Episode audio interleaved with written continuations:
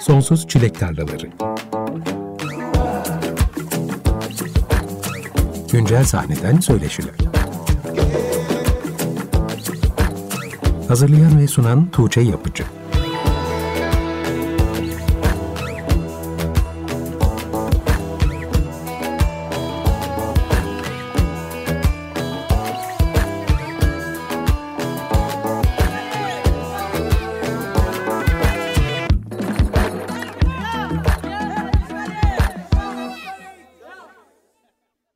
...95.0 Açık Radyo'da Sonsuz Çilek Tarlaları programındasınız. Ben Tuğçe Yapıcı. Geçen hafta yerli sahnede 2020 senesi özetine bakmıştık.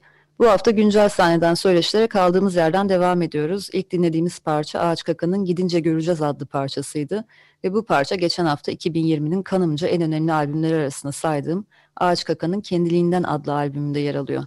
Kendiliğinden albüm 4 Aralık'ta yayınlandı. Ocak ayında da bu programda 2020'de yayınlanan önemli albümlerin konuklarını ağırlamaya devam edeceğim gibi görünüyor.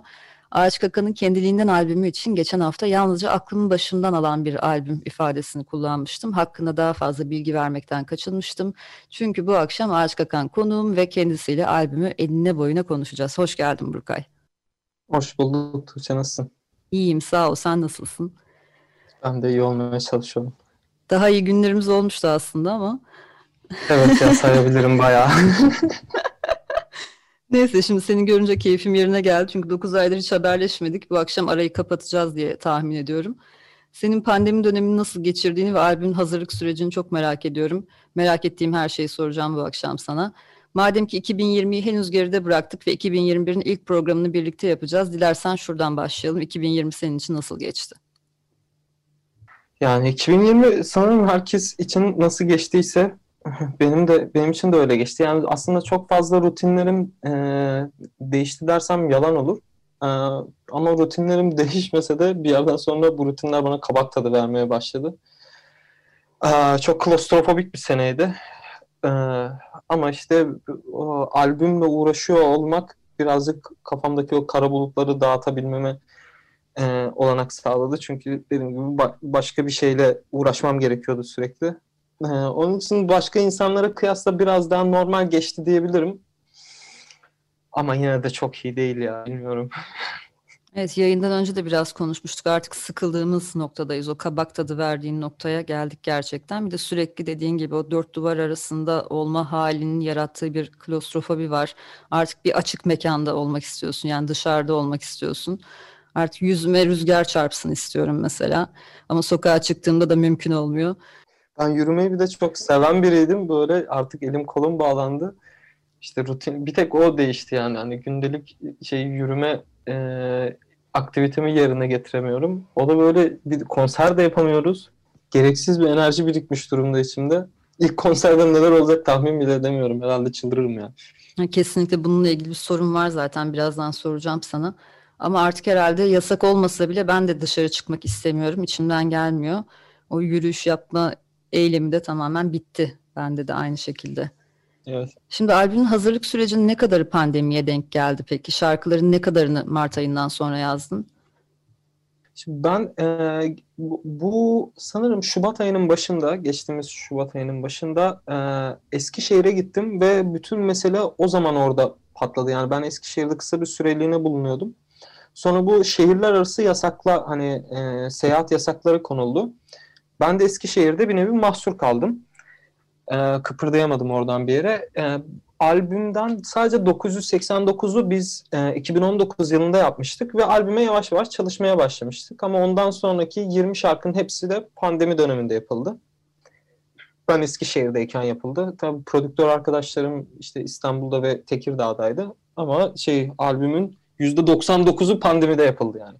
Şimdi herkesin pandemi sürecinden farklı etkilendiğini gözlemliyorum. Sahnelerden uzak kalmak, konser gelirlerinin kesilmesi, herkes gibi sanatçıların da yaşadığı kaygılar bazılarını daha karamsar bir ruh haline sürükledi. Bazı sanatçılar da aslında bu kadar büyük bir kendi içine kapanma ve kabuğuna çekilme halinden üretkenliklerini pekiştirme anlamında faydalandılar.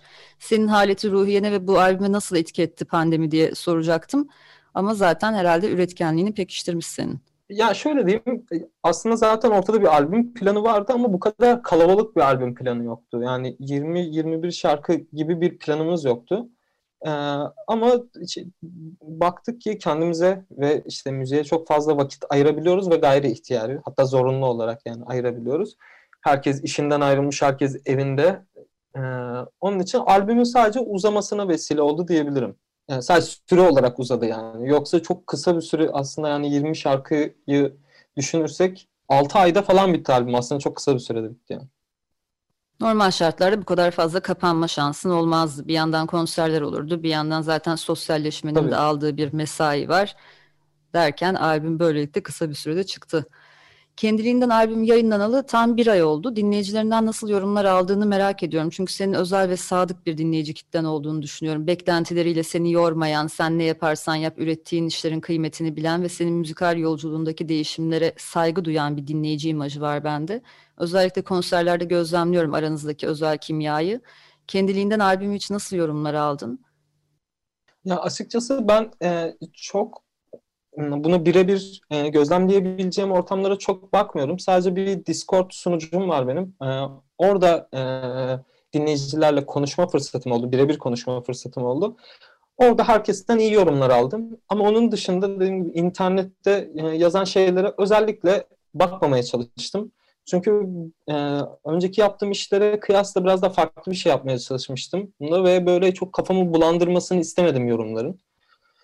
E, bir de işte hani e, nasıl yani yorumlar yorum meselesi ne kadar kıymetli bilmiyorum da dediğim gibi o işte o sunucudaki 400-500 kişi var galiba. Oradaki insanların o senin dediğin kemikleşmiş kitlenin e, beni anladığına dair e, kıvılcımları görmek bile bana yetti. Hakeza müzikal e, anlayışına güvendiğim arkadaşlarımdan da olumlu ve pozitif yorumlar aldım. Bunlar benim için yeterliydi. Zaten bu yolculuğun sadece bir adımıydı yani. Bu, bu albüme özel bir şeydi. Belki de bu pandemiyle alakalı bir şeydi. Bir daha böyle bir albüm yapar mıyım onu da bilmiyorum ama beni en az, açıkçası beni tatmin etti yani. Ben zaten aşırı dinlenmesini beklemiyordum bu albümün. Onun için şey, e, benim kendi startlarımda okeydi. Gerisi için de herhalde konserlerin başlamasını bekleyeceğiz. Daha fazla reaksiyon Keşke. Şimdi albümden evet. önce yayınlanan her single'da benim albüme dair heyecanım katlanarak arttı. Hep perşembe geceleri çıkar çıkmaz dinledim single'ları ve sabaha kadar da din- dinlemeye devam ettim. Albümü ilk dinlediğimde yaşadığım o deneyimle evin içinde ne yapacağımı bilemedim. Çünkü sürekli bir dört duvar arasında olma halindeyim yaklaşık 10 aydır ve eminim ki normal şartlarda olsaydık albüm dinledikten sonraki süreçte ilk Ağaç Kakan konseri için gün sayıyor olurdum. Albümü canlı dinlemeyi isterim o ayrı bir mesele. Ben zaten genel anlamda müziğin canlı dinlenmesi gerektiğini düşünüyorum ama buradaki hissim farklı bir şeydi. O deneyimi birileriyle paylaşma ihtiyacı duydum. Çünkü beni dört duvarın arasında bu kadar etkileyen bir işin başkalarını nasıl etkilediğini de görmek istiyorum. O yüzden böyle bir albüm bu döneme denk gelmiş olması beni biraz üzdü. Çünkü o deneyimi paylaşmak üzere tanıdığımız veya tanımadığımız hiç fark etmez. Albümü dinleyen başka insanlarla bir araya gelmemiz gerektiğine dair engelleyemediğim bir his var içimde. Ancak o zaman o deneyimin tam anlamıyla yaşanabileceğini ve oradan başka bir şey çıkacağını düşünüyorum. O çıkacak şeyin ne olduğunu henüz bilmiyoruz ama görmemizin tek yolu bir ayin gibi bir arada deneyimlenmesi sanki. Gördüğün gibi epey kuvvetli hisler içerisindeyim albüme karşı. Başka da böyle benim gibi konser için sabırsızlananlar var mı? Ya da sen de benzer hisler içinde misin? Bir an önce bu albümü perform etmeliyiz artık gibi. Ya ben ya özellikle onu çok istiyoruz çünkü e, bütün e, setup'ımızı değiştirdik bu albüm için çünkü bu albümü eski e, formasyonda çalmamız çok güçtü. E, zaten bazı güncellemeler de oldu grupta işte e, davulcumuz ayrıldı gruptan. E, şey, albümdeki prodüksiyonlarda olmasına rağmen Golem gruptan ayrıldı. Onun yerine başka bir davulcu ekledik. E, bir tane de gitarist eklendi aramıza. Şimdi dört kişilik bir formasyonumuz var. Ve hani bizi daha önceden dinleyen insanlar şaşıracaktır. Çünkü çok yani ekipman da çok farklı e, ve bu albümün sound'unu ortaya çıkarabilmek için bizim de ekstra gerçekten ödev gibi çalışmamız gerekiyor. Ve ben bunun sonuçlarını görmek istiyorum artık ne zaman olur bilmiyorum. Ama bir açıdan da şeyden tecrübeliyim. Ben Anaşküti'de ilk yayınladığımda e, albüm yayınlandıktan sanırım 4 ay sonra falan ilk konserini vermiştim ben. O ara işte hazırlanmamız çok uzun sürmüştü bizim.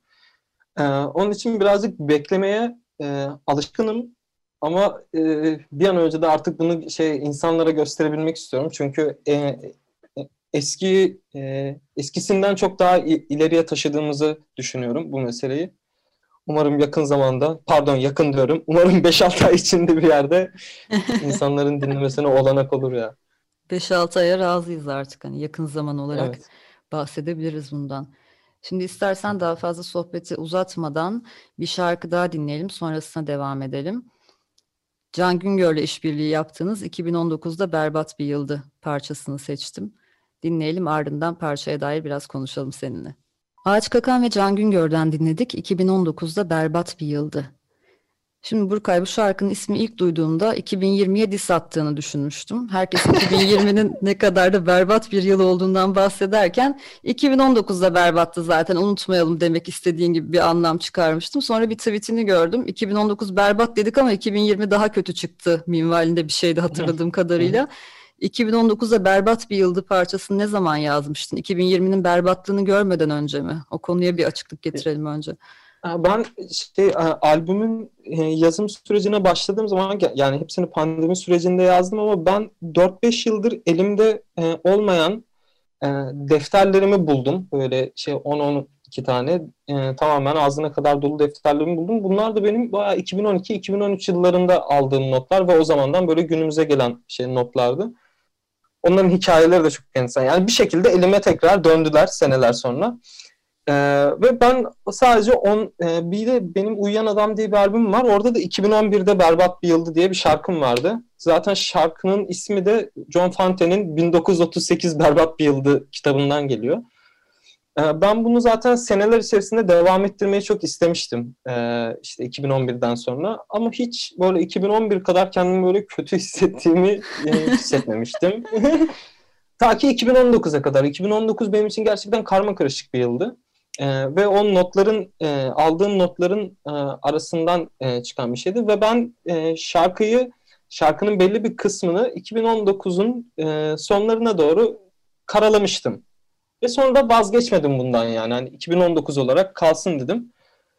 Çünkü dediğim gibi 2020 en azından başladığı zaman bu pandemi meselesi ilk başladığı zaman benim için bu o, o kadar da beni darlayan bir şey değildi. Dediğim gibi ben albüme çalışmaya başlamıştım. İşte evdeydik. Çok da korkmuyordum. Eskişehir bomboş bir şehirdi. İstanbul gibi çok kaotik bir durum yoktu. Okullar kapandığı için Eskişehir tamamen boşalmıştı.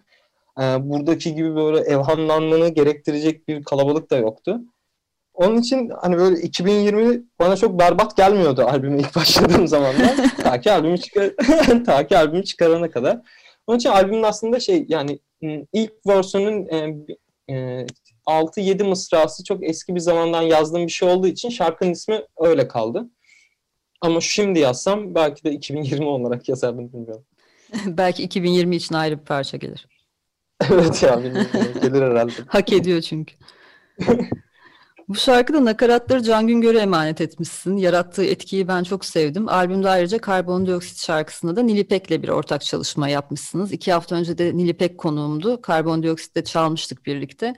Nilipek'e bu şarkıdaki işbirliğinizin nasıl geliştiğini sormuştum ama senden bu iki işbirliğinin de hikayesini dinlemek isterim. Hem Can Güngör hem de Nilipek nasıl dahil oldular bu albüme?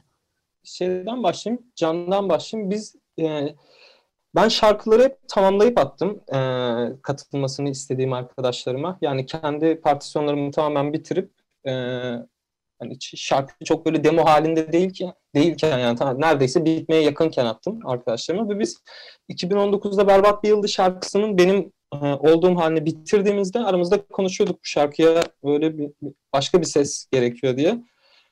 Ve can, aklımıza ilk Can geldi. Büyük ihtimal şarkının hem temposundan hem duygusundan dolayı. Çünkü ben Can, Can'ın yaptığı müziğe de Can'ın sesine de bayılırım. Ve şey iyi de bir iletişimimiz vardır ama daha önce hani denk gelemedik bir türlü. Ve ona attım çok da hızlı gelişti. O da böyle şey. Gerçi birazcık benim darlamanla da o bana şey demişti çünkü. Bana 2-3 günde bir hatırlat, 2-3 günde bir hatırlat demişti. Ben de her gün hatırlatarak onu bir şekilde hızlıca halletmesine sebep oldum. Nil'le olan e, şarkıda ise biz aslında e, Nil'e başka bir şarkı atacaktım ben albümden. Aklımda başka bir şey vardı.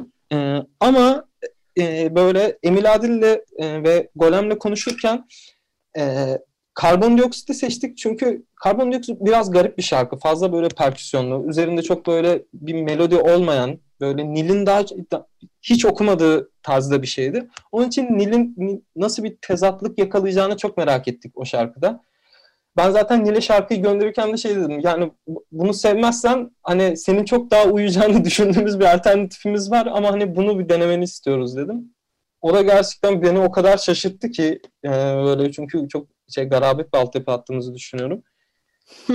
Müthiş oldu. Gerçekten tam istediğim tezat ortaya çıkmış oldu. Birazcık aslında gıcıklık üzerine çıktı yani. Acaba şey Nil bunun altından kalkabilir mi diye bir deneme üzerine çıktı. Ve beni e, açıkçası öyle lafı ağzıma soktu. Altından kalkmak ne kelime muhteşem bir haline getirdi şarkı yani.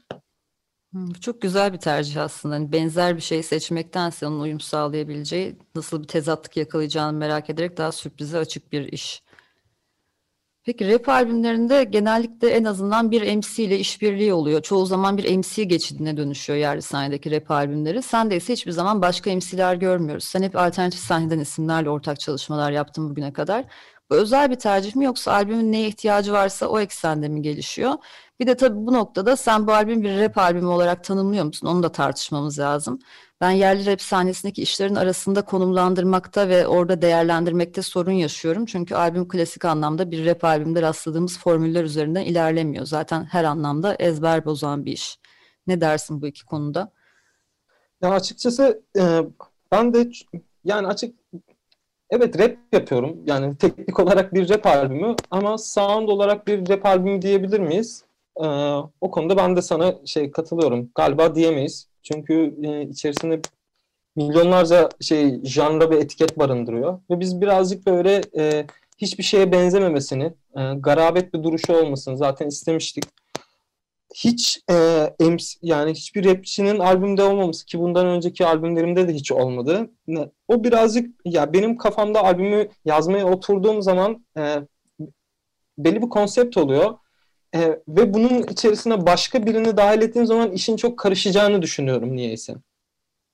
E, karşı taraf, tabii bu benim eksikliğim olarak nitelendirilebilir. Çünkü bir rapçi arkadaşıma albümün e, derdini anlatamayacağımı düşünüyorum ve birazcık alakasız duracağını, iki farklı verse, ikisi bambaşka şeylerden. Çünkü storytelling gibi bir tekniğim olmadığı için çok e, bariz bir şekilde bu şarkı bundan bahsediyor gibi bir şey değil. Daha çok çok dağınık ve gelişi güzel, birazcık bilinç akışı şeklinde yazdığım için bir rapçinin buna uyum sağlaması niyeyse bana zor geliyor.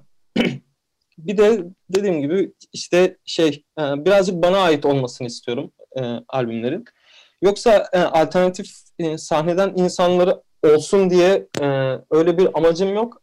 Sadece şarkı böyle bitmeye yaklaştığı zaman e, tamamlanmadığını hissettiğim şarkıların nasıl tamamlanacağını üzerine kafa yoruyorum. Ve genelde bu şey e, kurmacada da hiç aklıma rapçi arkadaşlarım gelmiyor açıkçası. E, düetli o e, böyle bol düetli bir şey ben de çok yapmak istiyorum ama e, böyle bana çok ait ve çok kişisel hikayelerin olduğu bir albüme açıkçası başka birilerini sokmakta aşırı zorlanıyorum. Albümde hip hop'tan drum and bass'e, teknodan breakbeat'e kadar janralar arasında bir gezinti var. Alıştığımız anlamda bir rap albümüne zaten benzemiyor. Hatta dinlediğim hiçbir şeye benzemiyor. Rap albümlerindeki o formüllerden çok uzak bir çalışma.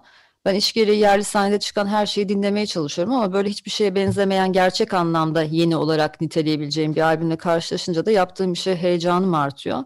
Albüm prodüksiyonunu Emil Adil ve Golem üstlendi. Aranjeler sana ait. Yola çıkarken aklınızda nasıl bir sound vardı? Ya aslında biz e, 989'u e, yaptığımız zaman elimizde 2-3 Faust'un işte Faust pazarlığının demosu vardı. Bir de bir iki şarkının da çok kısa versiyonları vardı. E, biz şöyle bir janra üzerine yürüyelim, şöyle bir şey yapalım gibi değil de daha çok ufak tefek session'lar yapıp o session'larda ortaya ne çıkıyorsa onları kullanmaya çalıştık. Yani bazen e, oturup bir işte e, böyle fourth floor giden işte teknomsu bir şey çıktı ortaya. Bazen böyle breakbeat 90'lardaki drum bass kafalarında bir şeyler çıktı. Ba bazen sadece enstrümantal bıraktık şarkıyı. Aslında o anın getirdiği bir şeydi.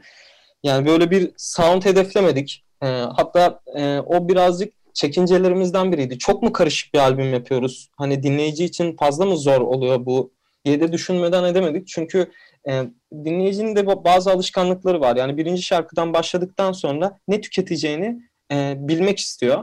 Ve bizim albüm kesinlikle bunu vaat etmiyor. Yani bir sonraki şarkının neye benzeyeceğini asla tahmin edemiyorsun.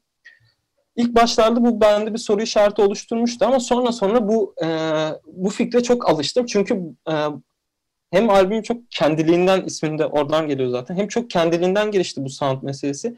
Hem de dinleyiciyi şaşırtmak hem de e, aslında üzerine rap yapılabilecek ne kadar çok farklı sound olduğunu gösterebilmek de istedim. Bir de şu da var. E, ben güncel rapten çok hoşlanmıyorum. Yani o sound'dan e, rapten demeyeyim de o rap'in şu an e, rap'e hakim olan sound'u dinleyemiyorum ben. Çok hoşuma gitmiyor.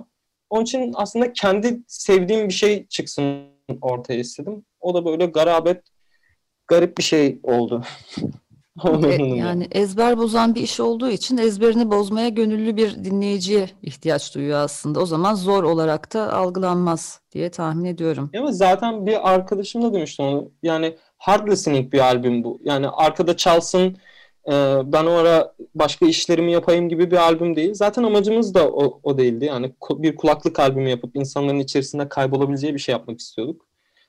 Ben amacıma ulaştım.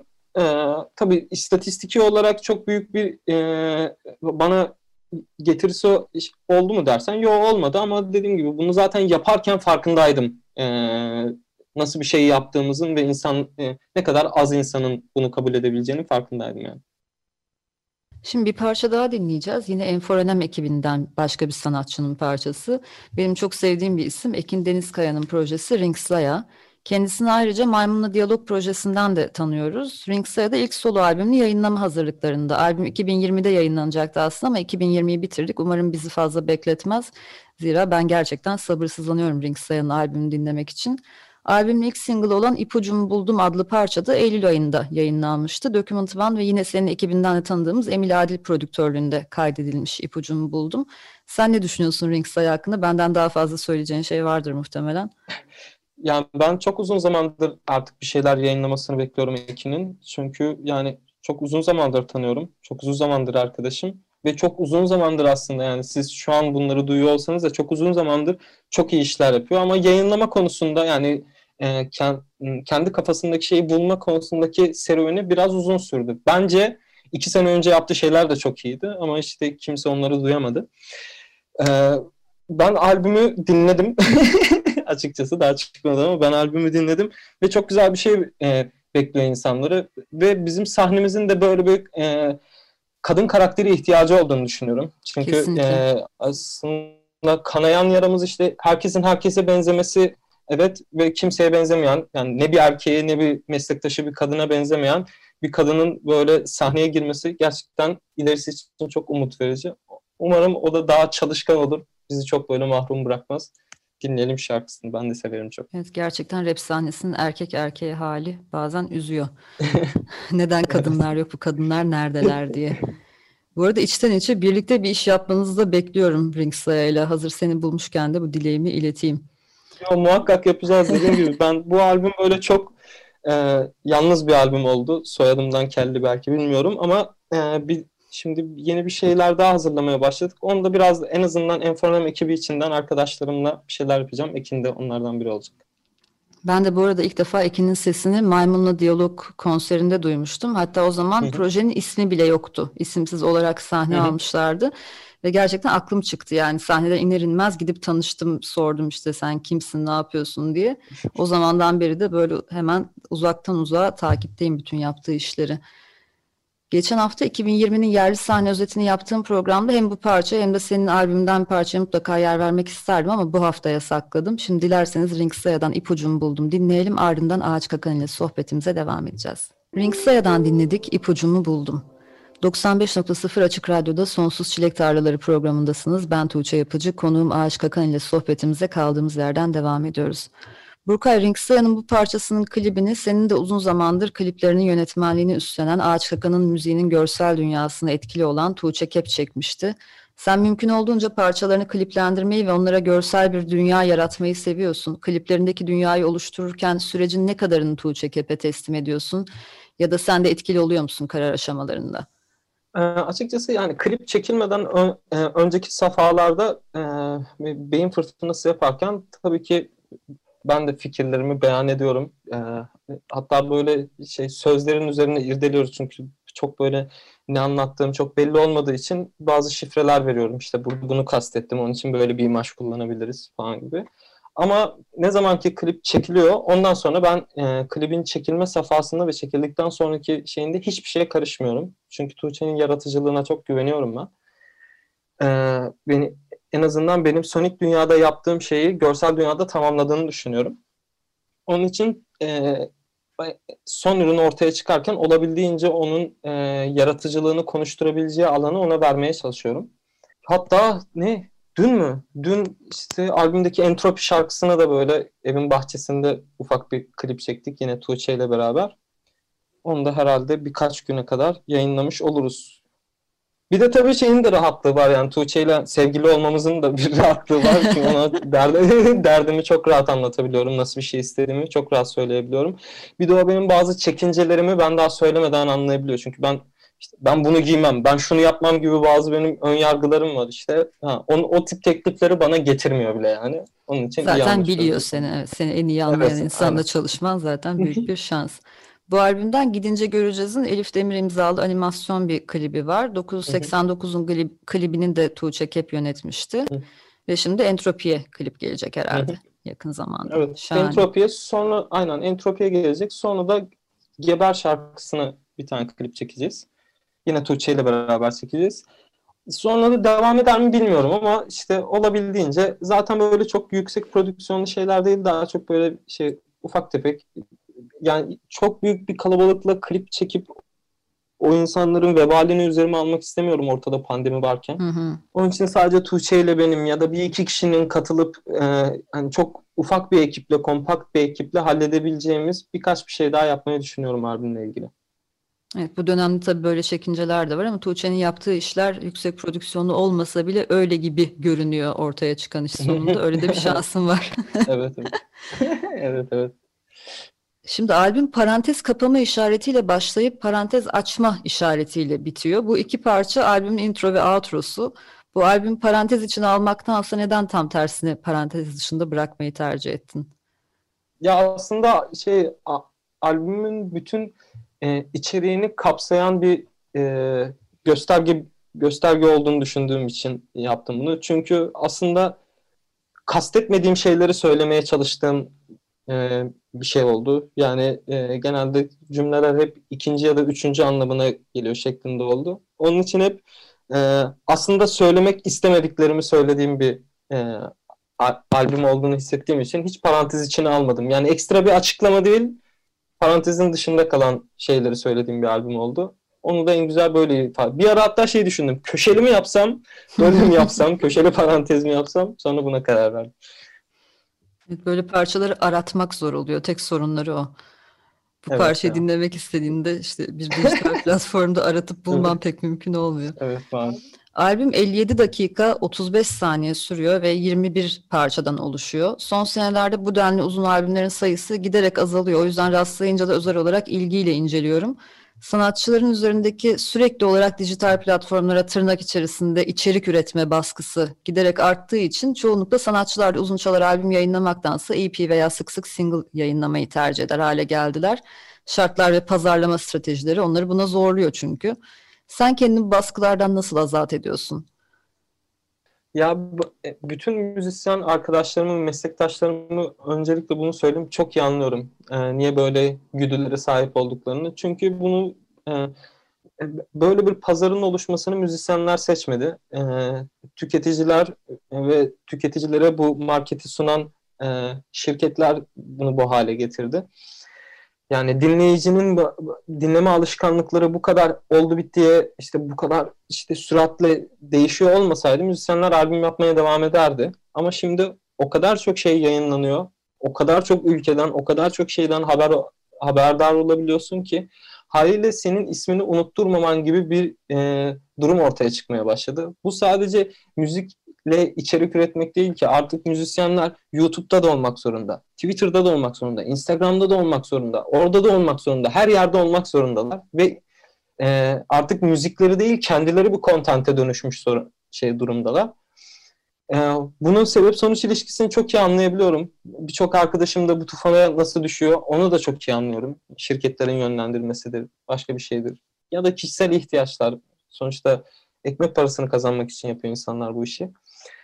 Ee, ben e, benim albüm dinleme alışkanlığım hiç böyle parçalı parçalı olmadı. Ben aslında kendim bir şeyden nasıl keyif alıyorsam dinleyiciye o, o şekilde sunmaya çalışıyorum. Ki ben albümümü ilk bitirdiğimde şirketin bana ilk teklifi bunu üçe bölelim dediler yani. Albümü ilk başta bana üçe bölelim dediler. Ben de dedim ki asla olmaz. Yani ben bunu hani hani böyle olacaksa yapmayalım albümü daha iyi benim için dedim. Ama isterseniz orta yolu bulmak için hani şey bol bol single yayınlayalım albümden. Ama yeter ki albümü böyle hani partlara falan filan bölmeyelim. Çünkü ben bunu bir albüm olarak tasarladım. Ama şöyle bir şey var. Ee, şirketin bana bu teklifi niçin sunduğunu ben anladım. Yani çünkü albüm çıkalı e, bir ay oldu ve, ve yavaş yavaş aslında albüm unutulmaya da başlandı yani. Büyük ihtimal şirket de bunu kastediyordu. Ama dediğim gibi e, e, ben kendi keyif almayacağım bir şeyi dinleyiciye sunmak hiç istemem. Biraz hakaret gibi e, geliyor bana öyle bir şey yaparsam. Yani sırf ticari e, güdülerle böyle bir şey yaparsam yastığa kafamı rahat rahat koyamam dediğim gibi hiç albümü öyle tasarlamamıştık. Eğer e, abi 3 tane EP yapalım diye oturmuş olsaydık ve bu kadar şarkı yapsaydık 3 EP yayınlayalım derdim ben zaten. Hiç sorun değil. Ama biz bir albüm yapalım ve çok uzun bir albüm yapalım diye oturduk. Müzisyen arkadaşlarım ve bu camia için çok üzülüyorum. Çünkü ben hı, albüm dinleyen bir jenerasyondan geliyorum. E, ve o, o mesele artık bitmiş durumda. E, bu geri döner mi? Geri döneceğini de hiç sanmıyorum. Ama, ama dediğim gibi işte e, e, böyle şeyler yakalandığı zaman benim için de çok kıymetli. Eminim, için, eminim senin için de öyledir. Onun için birkaç insan için olsa bile okey. Ama büyük ihtimal ticari olarak düşündüğümüz zaman ben bu albümü gerçekten e, 8 aya bölseydim her şarkıyı bir ayda ya da 3 haftada bir yayınlasaydım büyük ihtimal çok daha fazla getiri kazanacaktım bundan. En azından e, yani ne bileyim belki de dinleyen insan sayısı artacaktı vesaire. Ama dediğim gibi benim vicdanım rahat olmayacaktı. Ama bu da şey demek değil. Yani ben bunu ben hep albüm yapacağım falan filan değil. Bu sadece başına böyle oturduğum bir şeydi.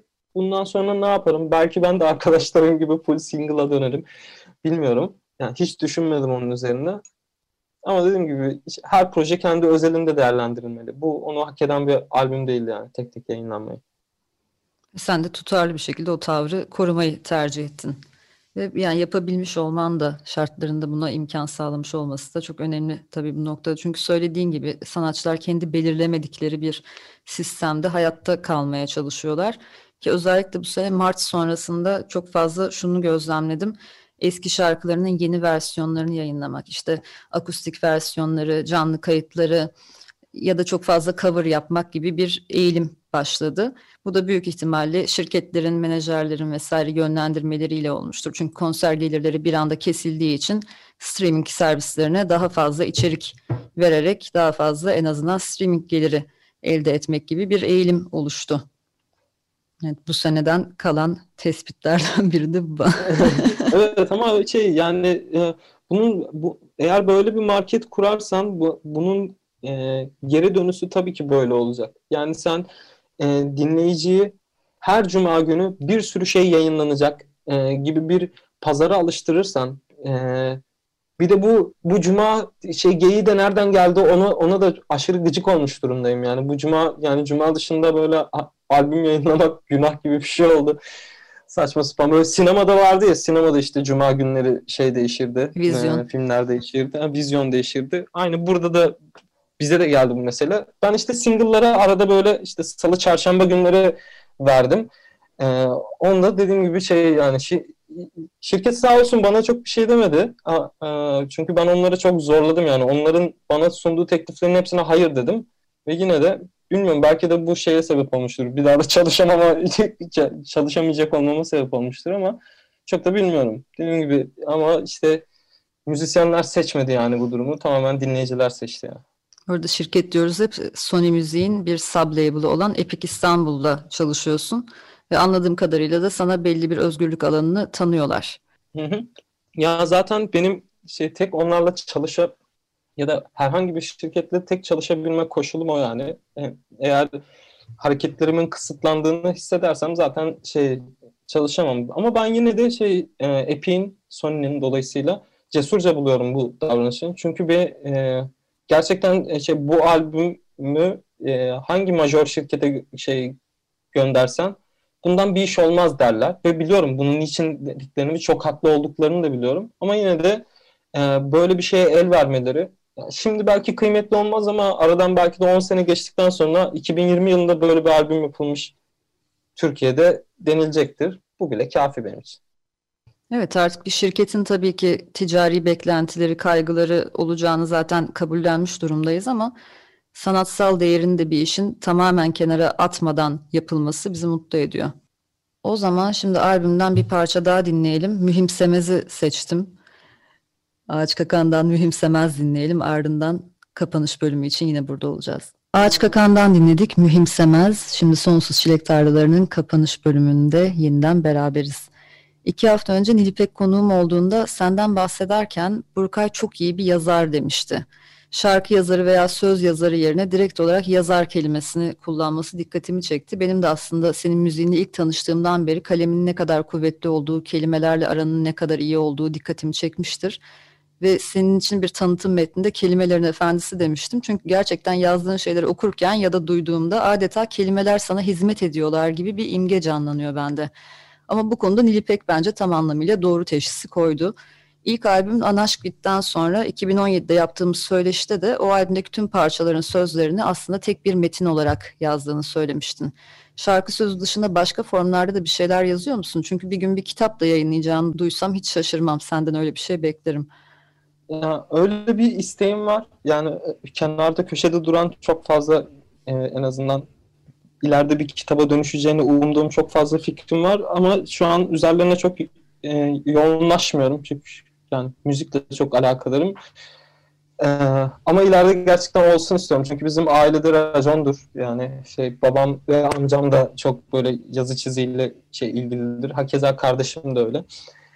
Ee, Nil'e çok teşekkür ederim. Böyle, böyle tanımlaması gerçekten şey gururumu okşadı şu an. Ne diyeceğimi de bilemedim. Ya ben e, daha çok zaten sözleri yazarken bir şey rap formatından önce e, ilk önce bir metin olarak yazıyorum bir şarkıyı.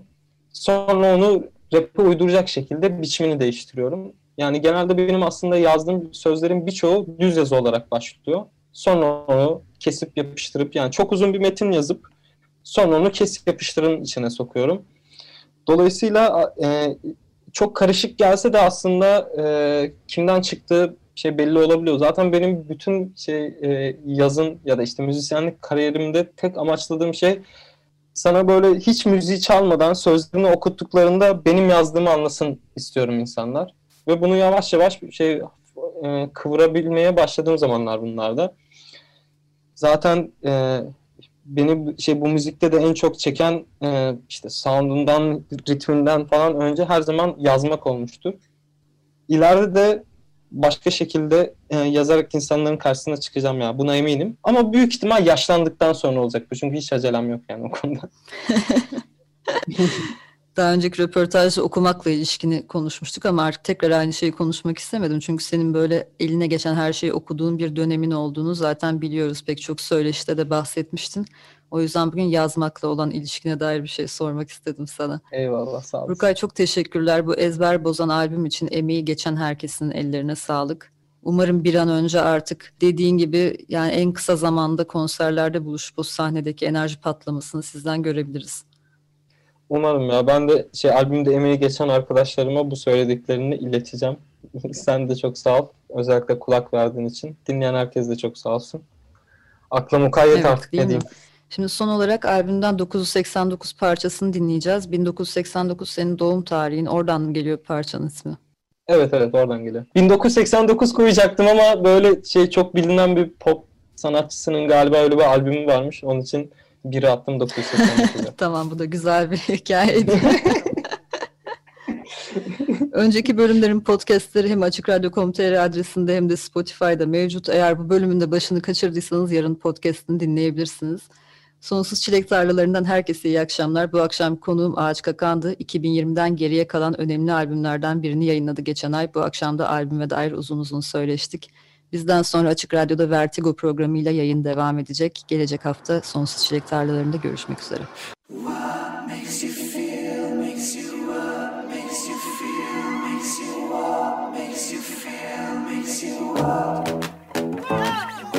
Sonsuz Çilek Tarlaları